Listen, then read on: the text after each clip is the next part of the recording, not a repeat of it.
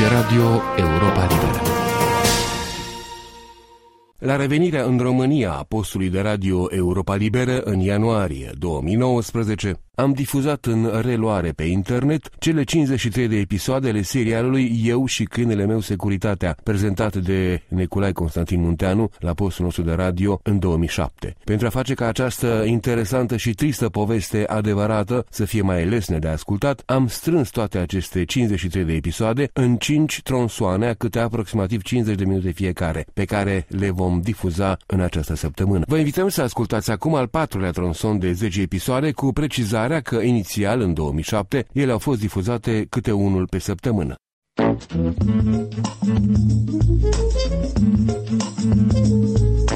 Eu și câinele meu. Securitatea.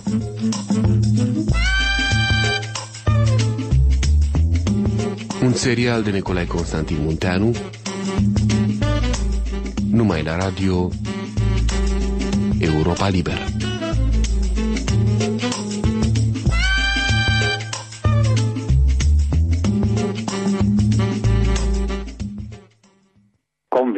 convorbirea contundentă cu tovarășul Cepraga, urma să dau telefon la Europa Libre pentru a cere să nu se difuzeze scrisoarea către Nicolae Ceaușescu. Însă, spre mirarea mea, convorbirea n-a avut loc din sediul securității. Mi-au pus în mână vreo 300 de lei textul pe care urma să-l citesc lui Noel Bernard cât mai artistic cu putință ca să pară improvizat, precum și numărul de telefon al Europei Libere. Însoțit de tovarășul Georgescu, ne-am dus la cabinele pentru convorbiri internaționale de la Palatul Telefonelor. Funcționara de la ghișeu a făcut ochii cât cepele când am văzut numărul de telefon, însă în mai puțin de trei minute am avut legătura.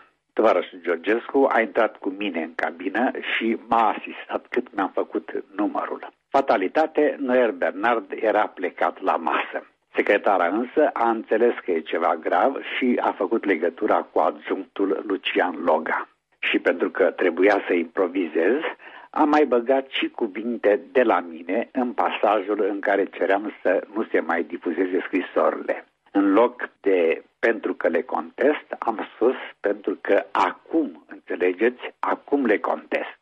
Dar mesajul era prea sibilienic și n-a fost înțeles. Convorbirea a costat vreo 60-70 de lei și generos, tovarășul Georgescu a vrut să-mi lase mie restul, un bacșiș. I-am băgat bani în buzunarul de la piept al sacoului cu aerul că bag și în masa. Și astfel, dacă dimineața eram pe cai cei mari, seara nu mai eram decât omul cu mârțoaga. Mai mult mârțoagă decât om.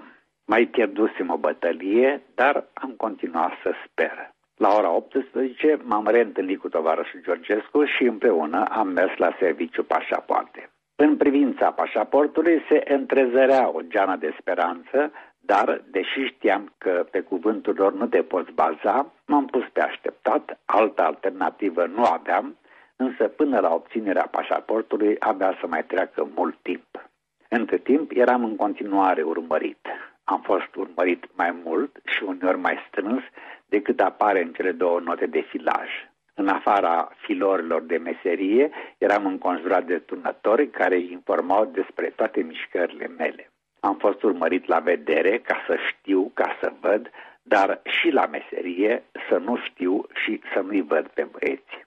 Aceștia din urmă mă fascinau, nu pentru că erau proști, erau idioți de-a dreptul. Toate mișcările mele brauniene pe străzi, prin magazine unde nu aveam nicio treabă, prin restaurante, la adrese unde nu cunoșteam pe nimeni, convorbirile telefonice interminabile din cabine publice, fără să vorbesc cu nimeni, nu aveau ca scop decât plăcerea perversă de a-i face să se deconspire. Și se deconspirau. În rest, îmi vedeam de treabă, mă duceam la redacție, veneam acasă, scriam, citeam, ascultam Europa Liberă încercam să par normal într-o lume mică în care mulți dintre cei cu care eram în contact de la securitate sau de la redacție păreau isterici. Am avut și eu momente relativ paranoice. În prima zi de anchetă mi-au golit buzunarele. Aveau nevoie de cheile de la casa mea. Doi băieți au și fost în camera în care stăteam, mi-au spus vecinii, unde au rămas cam o jumătate de oră. Când am revenit acasă, am găsit frigiderul dezghețat și o siguranță complet scoasă din tablou. Era un semn ca să-mi arate că au fost acolo. De ce? Au instalat un dispozitiv de ascultare? Nu-mi păsa. Dar dacă îmi strecurase pe undeva o bancnotă de 5 dolari. Am răsfoit filă cu filă o mulțime de cărți. Am abandonat repede. Erau prea multe și căutam acul în caro cu fân. După două zile am constatat că mai important decât ce îmi puseseră era ceea ce îmi luaseră. Îmi luaseră copia procesului verbal de percheziție, singura dovadă că făcusem ceva cu substrat politic și de aici încolo eram copt pentru orice fel de proces, de moravuri, penal, dar nu și politic.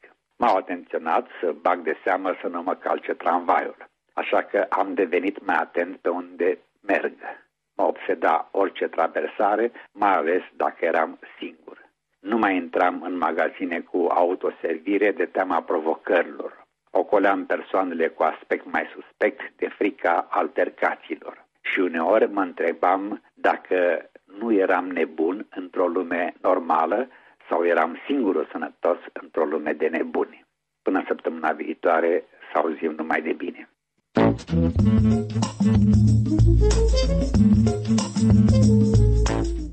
După declarațiile din 13 și 16 aprilie 1977, în care făcusem pași serioși înapoi, știam că urma și bomboana de pe colibă, o mea culpa publică.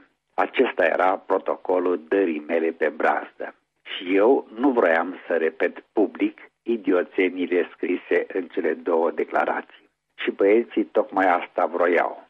Bine, le-am zis, dar e o problemă. Cazul meu nu e public decât în lumea restrânsă a presei, în care s-a aflat că aș fi aderat la protestele lui Paul Goma, dar nimeni nu știe nimic despre scrisori, cui au fost adresate și nici ce cuprind. Eu nu pot să scriu Hodorong Tronc că mi iubesc patria, că nu mai pot de dragul prestigiului ei în lume, că îl stimez pe tovarășul Ceaușescu, că regret ce am spus. Dar, dacă vor asta, eu le scriu, n-am nimic împotrivă, însă să-mi dea scrisoarea către Ceaușescu, să citez pasajele cele mai importante și poate public articolul chiar în scânteia. Tășul Georgescu a sărit ca ars. Orice, dar numai asta nu. Atunci să mă lase să mă gândesc și le scriu eu ceva drăguț. Toarășul Georgescu s-a consultat cu superiorii și m-au lăsat să scriu ce cred eu, dar atenție, cu grijă. Văzusem la Asociația Cineaștelor un film american prost, dar cu un titlu bun, Născuți pentru a pierde. Filmul nara povestea unor motocicliști tâcniți care distrugeau tot ce întâlneau în cale. Nu era portocala mecanică și nici Easy Rider. Era un film prost de o violență gratuită stropit cu tone de bulion. În acel moment, pentru a contracara acțiunea începută de Paul Goma și mass media occidentală, care scria frecvent despre cazul lui și erau foarte critice la adresa modului în care se respectă drepturile omului în România, partidul lansase o campanie de denunțare a racilor democrațiilor occidentale. Prin contrast, firește, în România curgea lapte, miere și libertate. Campania era grețoasă și mai era și prost făcută. Spre deosebire de ce publica preța de partid, articolul meu era blând și în răspăr cu propaganda. Începea cu imaginea unui oraș american calm, prosper, cu autostrăzi care te îmbie la drum, automobile frumoase, case cochete, magazine cu vitrine ademenitoare. M-am răfuit mai apoi cu banda de motocicliști și am trecut la ceea ce mă durea pe mine, încheind cu, citez, Statuia libertății o imagine seducătoare, a vedea însă și a înțelege ce se întâmplă în umbra ei e mai mult decât necesară. Altfel, nu ești decât victima unei iluzii. Ori eu tocmai asta vroiam, să văd statuia libertății ca să nu fiu victima unei iluzii. N-am mai zis și comuniste ca să nu exagerez. Tovarășilor le-a plăcut la culme articolul, n-au băgat de seamă micile mele diversiuni și mi-au spus să-l public. Unde? În revista Cinema. Cum? Revista e aproape gata de a intra în tipografie. nu e nimic, te duci și spui că am spus noi să-l publici. Bine, m-am dus la secretarul de redacție, o doamnă cu care eram deja la cuțite. Cu câteva zile înainte, refuzasem să particip la învățământul politic. De ce? În principiu cinema, am intrat în birou cu fața imposibilă a lui Clint Eastwood. I-am pus articolul pe birou și am tăcut. ce e asta? Un articol. E în sumar? Nu. Și îl publici. Dar ce e aici, dragă? Publică cine ce vrea? Am schimbat registru, mi-am aprins o țigară și am slobozit lent un fum a la Humphrey Bogart. Am pus mâna pe telefon, am făcut tonul de oraș și am zis treaba ta, însă eu trebuie să-i anunț pe tovarăș că nu vrei să publici articolul.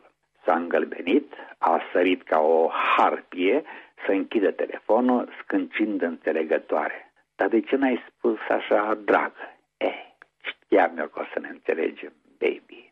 Și știți mersul acela special al lui Robert Mitchum, filmat din spate, legănând foarte viril din șolduri în timp ce iese din salunul pe care l-a făcut praf?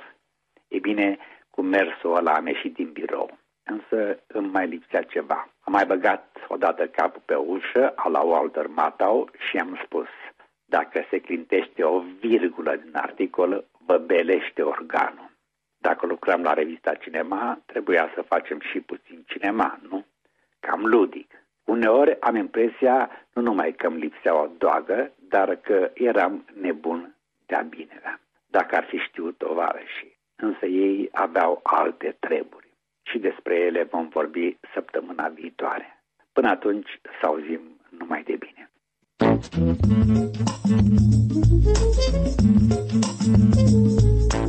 După episodul cu telefonul dat la Europa Liberă pentru a opri difuzarea scrisorilor, relațiile mele cu securitatea s-au mai liniștit. Aș putea spune că au intrat într-o oarecare acalmie. Bineînțeles, eram urmărit în continuare, dar mai discret, în schimb, baletul turnătorilor din jurul meu era, cum nu se poate, mai activ și la redacția revistei Cinema, dar și la fostul meu loc de muncă, televiziunea română. În ziua de 13 mai 1977 am fost convocat personal de colonelul Ioan Georgescu, omul cu care am intrat în dialog și care mai apoi s-a fixat pe mine, ba chiar într-un fel i-am fost și mi-a fost repartizat, ca să zic așa, pentru a discuta toate problemele pe care le-am avut până la primirea pașaportului. Ei se regănau cu iluzia că aș fi avut foarte mare încredere în tovarășul colonel Georgescu datorită personalității și puterii lui de convingere ce ar fi avut asupra mea. Nu aveam, cum am mai spus, mai multă încredere în el decât în ceilalți securiști cu care am avut de-a face. Însă Georgescu juca rolul securistului blând, înțelegător, omul cu care se poate discuta. Numai că, de unde până atunci avusese cu mine un ton relativ amabil, pe alocuri părintesc, acum schimbase foaia. Era nervos, mi-a vorbit cu bă, de sus și foarte amenințător. Să spun cu deamănuntul ce am făcut în perioada 40 mai 77. Nimic deosebit, în afara mersului zilnic la redacție. Nu prea mai ieșeam din casă de frica unor posibile provocări. Până la urmă am mai lăsat de la el și l-a interesat în mod deosebit ce am făcut în noaptea de 19 mai 1977. Tot nimic. În acest sens, m-a pus să dau o scurtă declarație. Bine, dacă e pe așa, pentru a-mi proba buna credință, m-a întrebat dacă aș avea ceva împotrivă să-mi ia amprentele. Am fost de acord și cum băieții din Beldiman nu aveau un specialist în dactiloscopie, și Ion Georgescu personal a mers cu mine vis-a-vis -vis la Miliția Capitalei, unde exista un asemenea specialist. De cum am intrat, specialistul miliției, un om de vreo 60 de ani, care văzuse mulți borfași la viața lui, l-a invitat chiar pe și Georgescu să-i mânjească deștele cu cerneală neagră. Am zâmbit, n-aveam loc de întors ca să și râd. Însă port și azi o adâncă recunoștință milițianului care, dintr-o ochire, și-a dat seama că dintre noi doi, tovarășul Georgescu era cel care avea față de borfaș. Vă mai spun ce față a făcut tovarășul Georgescu. Mai târziu am aflat și care era cauza declarației și de ce și amprentele. În noaptea de 19 mai 1977, cineva aruncase niște manifeste în sprijinul lui Goma, iar eu făceam parte din cercul bănuiților. Lucrurile s-au complicat însă în redacția revistei Cinema, unde continuam să-mi desfășor activitatea în mod normal, ca să zic așa. Între timp, colegii erau la curent cu ceea ce făcusem, Deși despre asta n-am vorbit cu nimeni, cu excepția lui Dan Comșa și parțial Valerian Sava. Deși securitatea, tovarășul Georgescu personal, mă asigurase că dacă stopez difuzarea scrisorilor, nimic neplăcut nu mi se va întâmpla la slujbă, conducerea redacției făcea mare presiune asupra mea să demisionez de bunăvoie și nesirit de nimeni. Zilnic eram chemat de redactorul șef cu același light motiv, la început mai aluziv, pe urmă direct. Dăți demisia. În dorința de a veni în întâmpinarea unei posibile dorințe a tovarășilor, deși aceia nu erau hotărâți și nu știau ce vor face cu mine. Recunosc însă că în aprilie 1977, redactorul șef al revistei era sub o presiune infernală. Nu era ușor pentru cineva care conducea o redacție cu numai 15 angajați să aibă numai puțin de trei oi negre în redacție. Doi care au încercat să se ralieze protestelor lui Paul Goma și unul cu cerere depusă de căsătorie cu o cetățeană franceză. Trebuia să aibă inițiative, trebuia să-și curețe redacția de uscături. Însă, inițiativele se bădeau cap în cap cu cele ale organului și ale organelor politice superioare. Uneori și-a pierdut nervii încercând să mă convingă să demisionez din proprie inițiativă. Continuarea săptămâna viitoare. Până atunci să auzim numai de bine.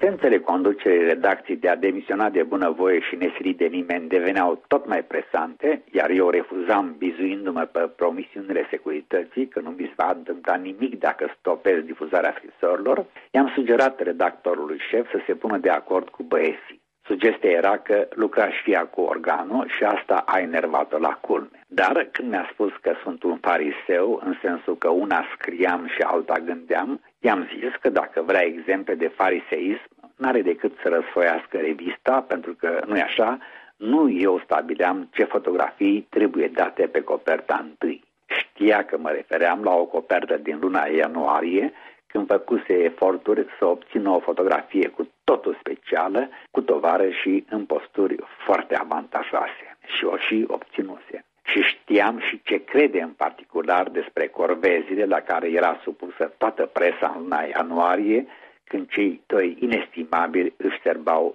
zilele de naștere. Trebuie să recunosc, nu m-am comportat prea cavalerește, iar doamna Oproiu a aruncat spre mine cele două pahare de ceai de moșețel pe care le avea pe birou. Unul mi-a trecut vâjind pe lângă ureche și s-a spart de perete. Pe al doilea nu l-am mai putut evita și l-am luat în frunte.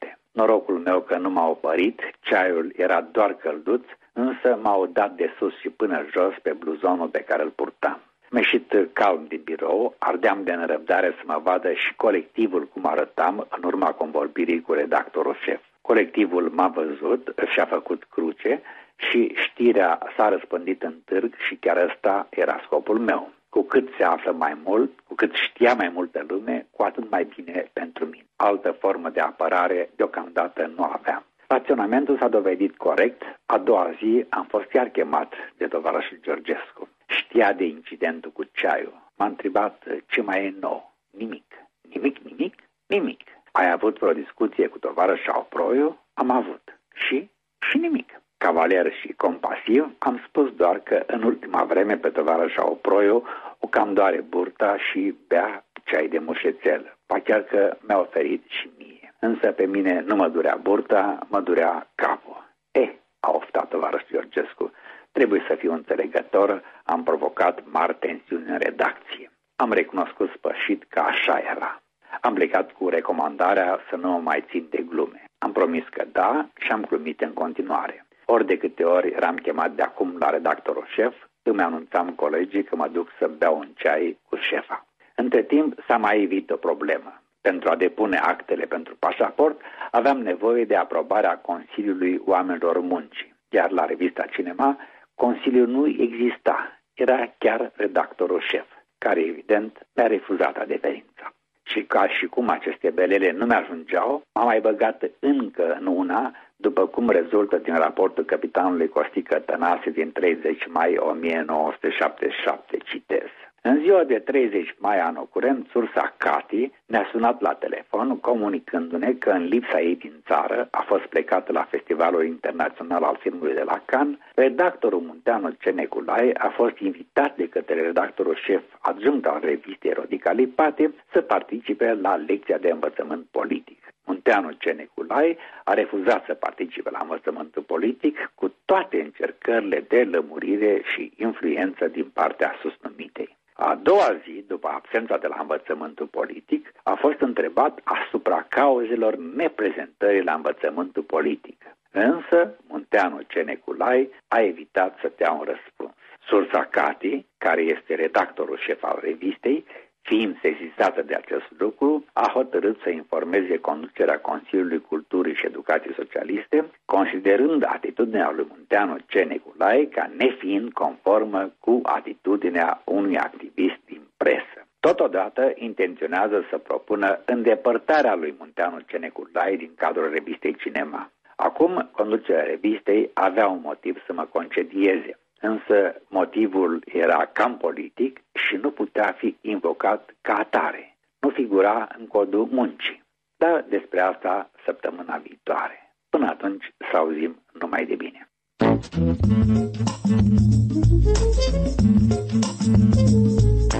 Trebuie să spun că din clipa în care am scris scrisorile și am fost sigur că au ajuns în Occident, am intrat într-un fel de schizofrenie. Eram acolo, în închisoarea numită România și pe deasupra în mâinile securității, dar am început să cred, să mă comport, ba chiar să mă simt nu numai eliberat, dar chiar și liber.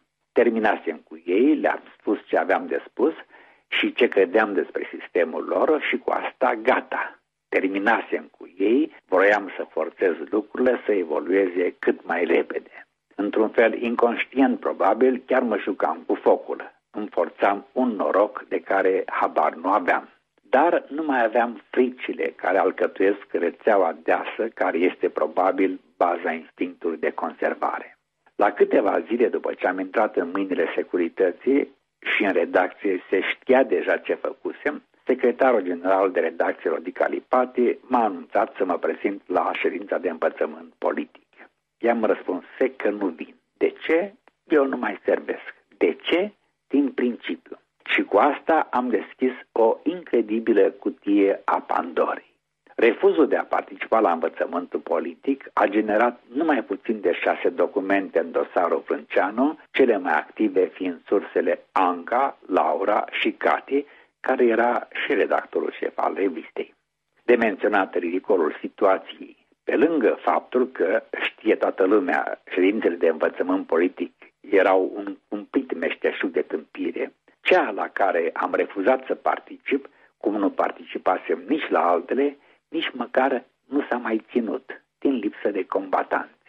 Asta n-a împiedicat declanșarea mecanismului vigilenței revoluționare, semn că ridicolul nu ucide nici măcar sub comuniști. În nota raport din 30 mai 77, capitană Costică Tănase își informa șefii, citez, în ziua de 30 mai, sursa Cati ne-a sunat la telefon comunicându-ne că în lipsa ei din țară a fost plecată la Festivalul Internațional al Filmului de la Cannes, redactorul Nicolae Constantin Munteanu a fost invitat de către redactorul șef adjunct al revistei Rodica Lipate să participe la învățământul politic. Cu toate încercările de rămurire și influențare, Munteanu a refuzat să participe.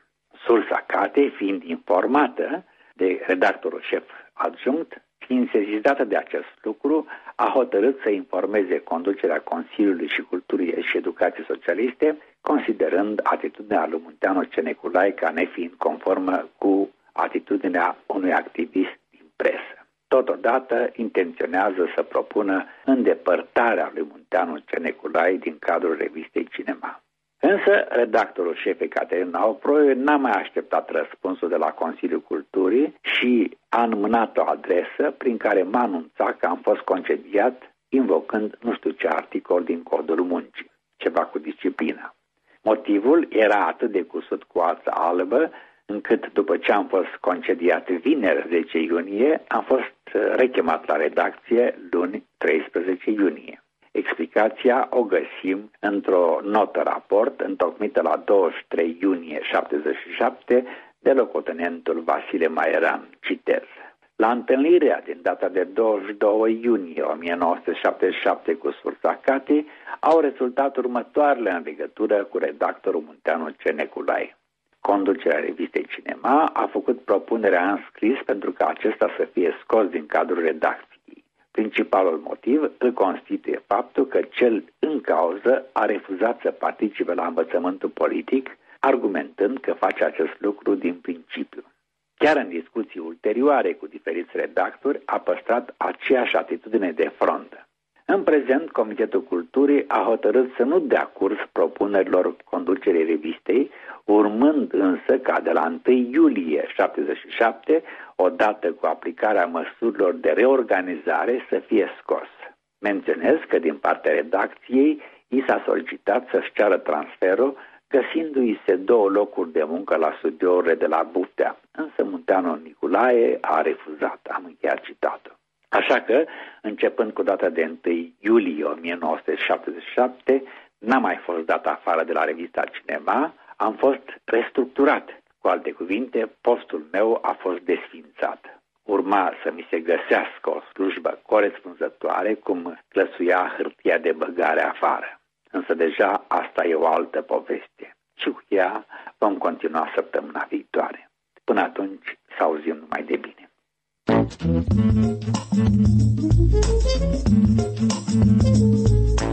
Așadar, după mai bine de două luni de presiuni din partea redacției să-mi dau demisia de bunăvoie și nesilit de nimeni, după ce am fost dat afară în condiții nelegale și apoi rechemat la slujbă, Consiliul Culturii a găsit soluția să se debaraseze de oaia neagră care întinase valorile socialismului și ale ideologiei de partid, nu participasem la o ședință de învățământ politic care nici măcar n-a avut loc. Trebuie să precizez că în vânzoleala dementă cu învățământul politic am întâlnit și un securist care a avut o sclipire de inteligență în ochi și asta fără să îi se pună o lampă în ureche. După 30 de ani, la sfârșitul unei note date de informatoarea Laura, am găsit următoarea adnotare a locotenentului Vasile Maeran. Citez. Laura a fost instruită să acționeze asupra celui în cauză în sensul de a-l influența pozitiv, dar nu de pe poziții politice rigide care nu au efect asupra lui Nic Munteanu. Peste ani, Maeran, grație inteligenței lui, a fost promovat în echipa de securiști Melița și Eteru, când de acum deja lucram la Europa Liberă. Așa că, începând cu data de 1 iunie 1977, n-am mai fost dat afară de la revista Cinema, am fost restructurat. Cu alte cuvinte, postul meu a fost desfințat peste noapte. Măsura era beton și putea fi atacată cu greu în justiție. Urma să-mi găsesc o slujbă, urma să mă ajute și tovarășii de la securitate pentru o slujbă, citez, corespunzătoare cum grăsuia hârtia de băgare afară.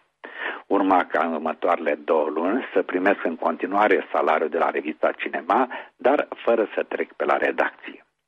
Șmecheria era ca ei să-mi propună ceva gen vânzător la prozar sau muncitor necalificat într-o cooperativă, eu să refuz ceea ce aș fi făcut, după care puteam fi ușor încadrat la parazitism. Evident, după restructurare m-am dus la tovarășul Ion Georgescu să-i spun tărășenia, așa cum convenisem să o fac ori de câte ori aș fi avut o problemă și acum aveam una cât casa de mare. Crește tovarășul Georgescu a dat din numeri, nu era vina lor și nici n-a vrut să audă de promisiunea pe care mă făcuseră că dacă opresc difuzarea scrisorilor nu o să mi se întâmple nimic.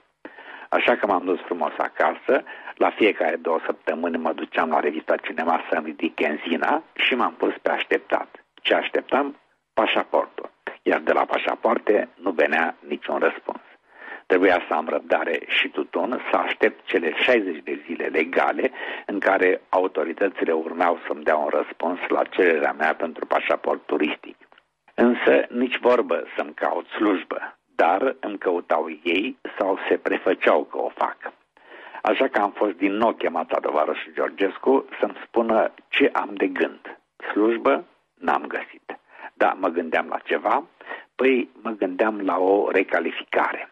Bună oară, ardeam de nerăbdare să devină tutungiu, șofer de autocamion sau la ITB, deși habar n-aveam să conduc o mașină și nici azi n-am carnet. Poate mă fac benzinară. De ce am auzit că se câștigă bine? Nu, vreau să mă las de fumat. Toașul Georgescu s-a enervat, el vorbea serios și eu dădeam pe glume. Am avut cu tovarășul Georgescu momente mai ludice pe care el le suporta stoic, convins că am încredere în el datorită personalității și puterii lui de convingere. Îmi găsiseră totuși și ei ceva și a urmat un moment de film comic cu Sergiu Nicolaescu. Îl cunosc? N-am avut plăcerea, dar îl știam bine să mă duc să-l caut. Sergiu Nicolaescu, în afara filmelor lui geniale, era și secretarul organizației de bază de la Arcin, însă eu nu eram membru de partid și nu văd de ce l-aș fi căutat. Păi să lucrez cu el la buftea. Și ce să fac acolo? Ai putea fi asistent de regie la tovarășul Sergiu Nicolaescu. Am declinat oferta. Nu aveam calificarea necesară. Se știa că un regizor atât de mare ca Sergiu Nicolaescu nu lucrează decât cu profesioniști de primă mână pe care nici la Hollywood nu i-ai fi găsit. Așa că nu puteam face față exigențelor unui regizor atât de mare. Nu era meseria mea, mersi. Și am continuat să aștept pașaportul. Însă asta e deja o altă poveste și cu ea vom continua săptămâna viitoare. Până atunci să auzim numai de bine.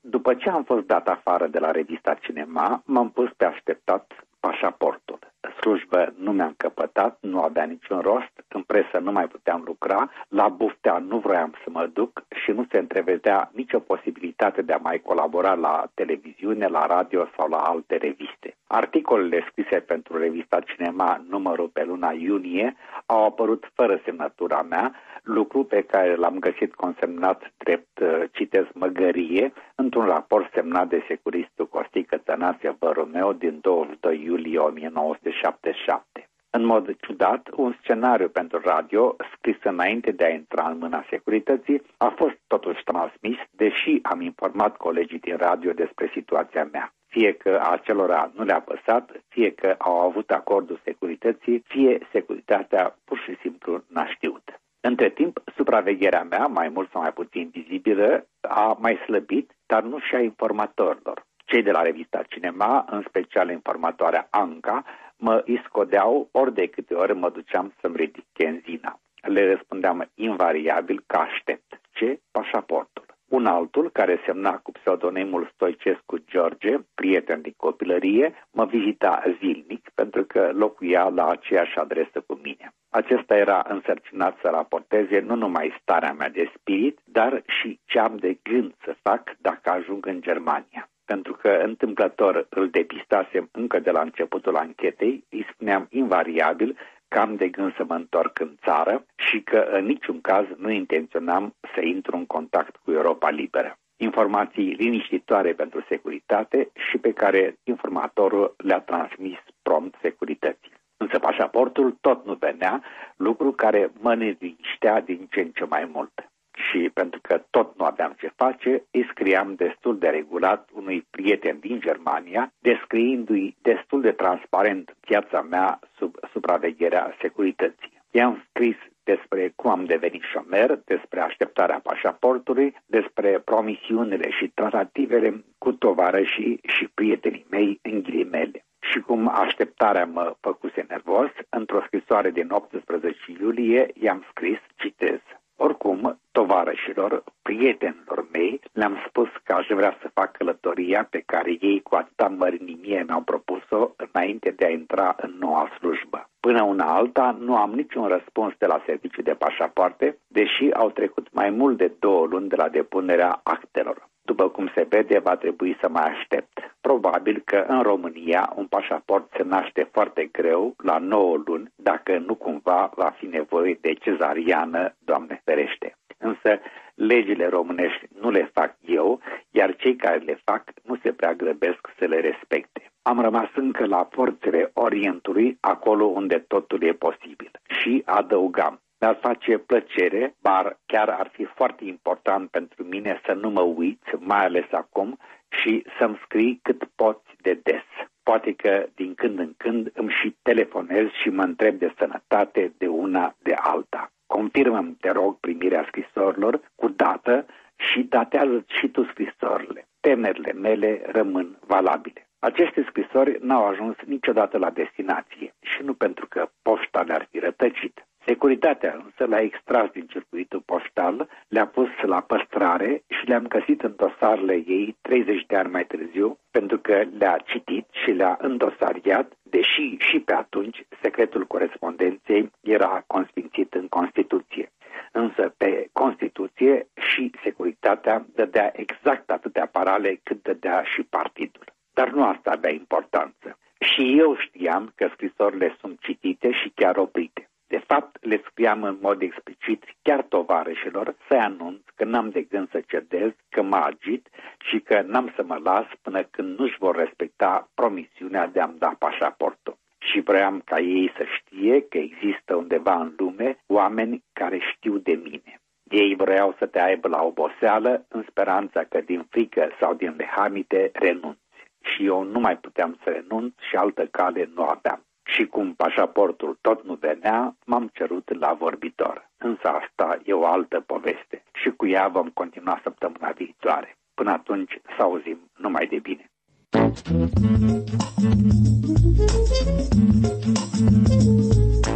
În ziua de 28 iunie 1977 am fost chemat de tovarășul Georgescu, am discutat despre multe, însă cel mai mult m-am arătat îngrijorat de lipsa oricărui răspuns de la serviciu pașapoarte. Trecuseră 60 de zile de la depunerea cererii și, potrivit legii, ar fi trebuit să primesc un răspuns da sau nu. Tovarășul Georgescu s-a arătat neputincios, el mă ajutase, însă nu se poate amesteca în treburile serviciului pașapoarte. I-am spus că securitatea și serviciul pașapoarte fac parte din același minister, iar la serviciul pașapoarte mă însoțise chiar el, tovarășul Georgescu. Și dacă nici securitatea nu-și poate face colegii de minister să respecte legile, atunci ce să mai credem despre țara asta? Ne-am despărțit cu promisiunea să ne mai vedem după 1 august. În 4 august l-am căutat la telefon și tovarășul Georgescu era de negăsit. Abia după 10 august m-a primit grăbit și cu vădită neplăcere. Mai târziu am aflat și de ce. Băieții erau ocupați până peste cap cu greva din Valea Jiului. I-am spus din nou că de la pașapoarte tot n-am primit niciun răspuns. I-am reamintit că eu mi-am respectat angajamentele luate, anume să nu contactez sau să mă las contactat de ambasade străine, să nu intru în legătură cu diplomați sau ziariști străini, să nu contactez postul de Radio Europa Liberă, iar ei nu și-au respectat niciuna din promisiune. Am fost dat afară de la revista Cinema în ciuda asigurărilor date chiar de ei și nici pașaportul nu l-am primit. Și am dat de înțeles, destul de apăsat de asta dată, că de la 1 septembrie nu o să mai am nici leapă, așa că nu-mi rămâne nimic mai bun de făcut decât să mă apuc de scris. Mi-a zis să nu care cumva să fac vreo prostie și să-l caut după 25 august. După care am plecat la mare. Am stat liniștit, nu m-am apropiat de niciun străin, însă băieții păreau să fie și ei acolo. Două zile la rând, în stația din Tataia, de unde luam autobuzul spre Mamaia, mi-a ieșit în cale chiar Paul Goma, himself. Nu numai că era acolo, dar se uita la mine atât de fix că aproape mă invita să intrăm în vorbă. Am rămas mut ca un pește, transmițându-le astfel băieților că sunt băiat cu minte și îmi respect angajamentele toate, cu speranța că și le vor respecta și ei pe ale lor. În realitate, știam că o soție a lui Paul Goma bântuia foarte la vedere prin locuri publice o ziaristă străină, Desa Trevisan, îl întâlnise, vorbise cu falsul Paul Goma și povestise toată tărășenia într-un articol dintr-un ziar occidental transmis și la Europa Liberă. Pe 25 august l-am telefonat pe tovarășul Georgescu din Constanța. M-a întrebat imediat unde sunt. La mare, i-am spus. A făcut pe Miratu și m-a rugat încă o dată să nu care cumva să fac vreo prostie. Se subînțelegea să nu care cumva să dau vreo scrisoare vreunui turist din vest. Mi-a spus să vin de îndată la București și să-l caut cum ajung. Însă tovarășul Georgescu știa și nu mi-a spus ceea ce eu nu știam atunci, dar am aflat 30 de ani mai târziu. În dosarul Brânceanu am găsit două exemplare dintr-o adresă a INP Securitate către Serviciul Pașapoarte care glăsuiau scurt. Vă comunicăm că nu avem obiecțiuni privind plecarea în Refe, Germania, pe cale turistică a numitului Munteanu C. Neculai. Semnat colonel C. Praga Constantin și colonel Ion Georgescu. Exemplarul numărul 2 are următoarea adnotare a capitanului Tănase tovarășul colonel Cepraga a aprobat comunicarea avizului pozitiv pentru plecarea lui Munteanu Ceneculai în RFG cu sfârșitul lunii august 1977. Ca să vezi, tot tovarășul Cepraga. El m-a bătut, tot el mi-a aprobat pașaportul. Mă îndoiesc că minunea s-a petrecut din cauza discuției de la începutul lunii august, când le-am spus că dacă nu-mi dau pașaportul, mă apuc de scris. Însă după pârjolul stârnit de protestele lui Paul Goma, căruia îi se alăturase sau încercase să îi se alăture câteva sute de oameni, securitatea primise ordin de a stinge orice focar de vizidență din țară, îngăduind chiar și celor mai recalcitranți să plece încotro vor vedea cu ochii.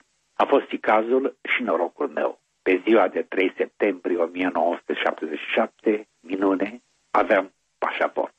Însă asta e o altă poveste și cu ea vom continua săptămâna viitoare. Până atunci, să auzim numai de bine.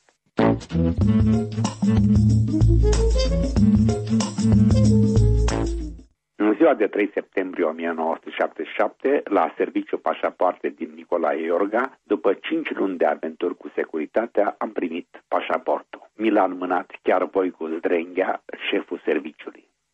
Până atunci îl văzusem de două ori doar în civil. Acum era în haină militară, a trecut în spatele ghișeului, m-a pus să semnez și mi-a spus foarte frumos pe unde te duci, după care privindu-mă în ochi a adăugat apăsat și ține minte că țara n-are nevoie de oameni ca tine. Provocare, sfat sau invitație. Am ieșit de acolo beat de fericire. Era o zi de toamnă blândă și eu mai mult pluteam decât mergeam. Nu mai eram același, eram altul nu mai aveam nimic în comun cu oamenii de pe stradă. Ca să vezi ce poate face din om un document cu scoarțe de un verde murdar.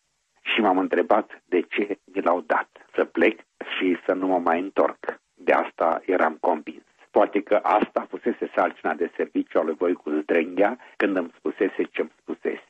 Dar dacă mi l-au dat doar să mă încerce, să vadă ce fac și dacă procedam imprudent, aveau să mi-l ia avem un pașaport, cum procedăm să o ștergem cât mai repede și să nu ne mai întoarcem. Primul drum l-am făcut la agenția Tarom să mă interesez de costul biletului și eventual să fac o rezervare. Costa mult, peste 6.000 de lei, bani pe care încă nu-i aveam, oricum nu puteam să-l cumpăr înainte de a avea viza de la ambasada Germaniei, iar rezervări nu se făceau am decis să plec numai cu avionul pentru că în timpul anchetelor un deștept de securist m-a avertizase să fiu atent să nu mă calce vreun tramvai și n-aș fi vrut să cad din trenul de curtici. Apoi am cumpărat o sticlă de șampanie Zarea, am pus-o în frigider împreună cu pașaportul și am dat un telefon colegului de la revista Cinema, Dan Comșa, și l-am chemat la mine. A venit seara, i-am arătat pașaportul, ne-am bucurat în tăcere, tot în tăcere am băut șampania și ne uitam la pașaport și tot nu ne venea să credem. A doua zi m-am dus la ambasada Germaniei, viza nu dura mult, doar o săptămână, ce vremuri, și pe 12 septembrie o aveam. Am dus la Tarom, nu mai aveau bilete decât pentru 27 septembrie. Ghinion, mai aveam de stat în România încă două săptămâni. Am luat totuși un bilet dus și întors ca să vadă dovare și că am de gând să mă întorc. Plimbându-mă însă cu Dan Comșa pe Magheru, am văzut agenția Lufthansa. N-aveam valută, dar de ce să nu încercăm? I-am spus unei fete drăguțe o poveste de ce trebuie să ajung urgent în Germania, dar că nu avem valută nicio problemă. Minune, se putea și în lei. Cum? Să mă duc să cumpăr un bilet la Tarom și mi-l schimbă ea pe unul la Lufthansa. Păi, biletul Tarom îl aveam. Când vreau să plec? Mâine. Mâine nu se putea. Viza de intrare în Germania era valabilă din 15 septembrie. Atunci, pe 15. Și a început numărătoarea inversă. nu mai aveam de stat în România două săptămâni, ci numai trei zile. În aceeași noapte am plecat la Pufești ca să aranjez cu mama și cu sora mea să ia lucrurile și cărțile din casă. Nu le-am spus ce am făcut, le-am spus doar că plec în Germania pentru o vreme. Sora mea însă m-a întrebat dacă mă mai întorc. Am zis că da, da, mai târziu. Aveam să ne revedem doar peste 13 ani. În aceeași noapte am ajuns la București, iar în noaptea următoare mi-am făcut valiza, mi-am luat numai lucruri de toamnă ca la un eventual control să nu se vadă că plec de tot și am dus-o la niște prieteni. Și în ziua de 15 septembrie am ieșit din Batata de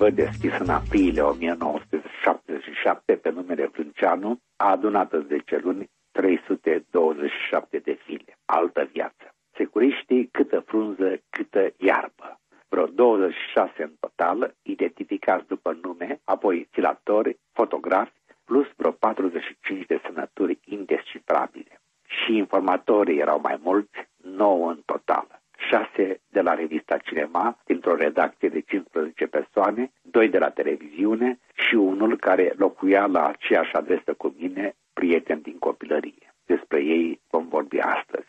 Și pe cei mai mulți dintre informatorii de la revista Cinema i-am depistat grație zelului stupid al capitanului Costică Tănase, care a dat suficiente detalii pentru depistarea lor. Astfel, sursa Cate, scrisă cu grafii diferite, toate derivate de la Ecaterina, care este și redactorul șef al revistei, a fost plecată la Festivalul Internațional de la Cannes. Cati nu dă informații scrise de mâna ei, era redactor șef, doar stătea de vorbă cu securistul revistei Vasile Maera. Sursa Laura scria de mână, ca de altfel și sursa Anca, ceea ce a ușurat identificarea lor. Sursa Cati, cea mai activă, relatează securității tot despre mine că sunt o persoană retrasă, cu multe sensibilități, nu și-a împărtășit aproape deloc frământările în redacție, unde de asemenea nu au răzbătut nici informații despre viața sa personală. Are o locuință necorespunzătoare, nu are nici canalizare în casă, că m-a îndemnat să fac cerere pentru o locuință, dar că îndemnurile ei au rămas fără răspuns, că m-a îndemnat să intru în partid, dar am amânat sistematic răspunsul, că am o atitudine de frondă, că a doua zi după percheziția mea la redacție într-o bună dispoziție ieșită din comun. Normal, mă simțeam liber. Însă are și momente când pare lovită de streche ideologică. Într-un astfel de moment, pune mâna pe telefon, sună la securitate, vorbește chiar cu securistul care se ocupa de mine, colonel Ion Georgescu, convorbire consemnată într-un raport din care citez. În ziua de 30 mai, anul curent, sursa Cati ne-a sunat la telefon, comunicându-ne că în lipsa ei din țară a fost plecată la Festivalul Internațional al Filmului de la Cannes. Redactorul Munteanu C. Neculai a fost invitat de către redactorul șef adjunct al revistei Rodicalipatim să participe la lecția de învățământ politic.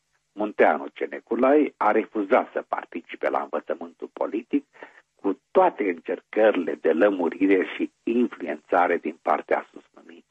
A doua zi după absența de la învățământul politic a fost întrebată asupra cauzelor neprezentării la învățământul politic, însă Munteanu C. Neculai a evitat să dea un răspuns. Sursa Cati, care este redactorul șef al revistei, fiind sezizată de acest lucru, a hotărât să informeze conducerea Consiliului și Culturii și Educației Socialiste, considerând atitudinea lui Munteanu C. Neculae ca fiind neconformă cu atitudinea de activist din presă.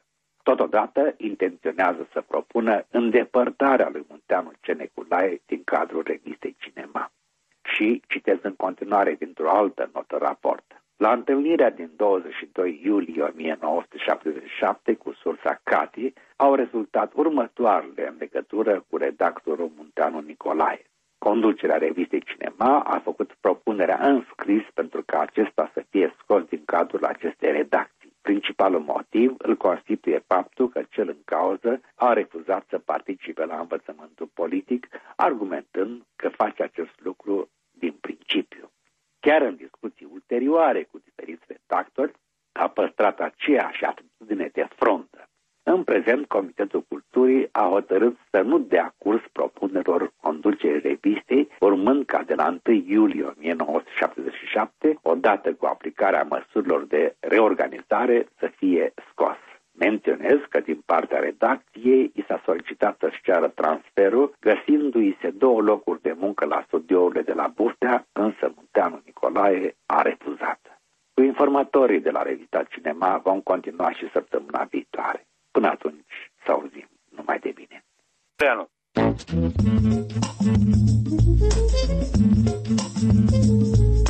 Eu și câinele meu. Securitatea.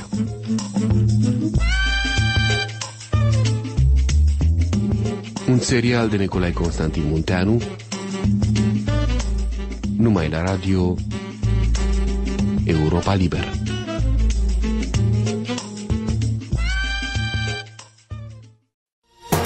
Aici Radio Europa Liberă.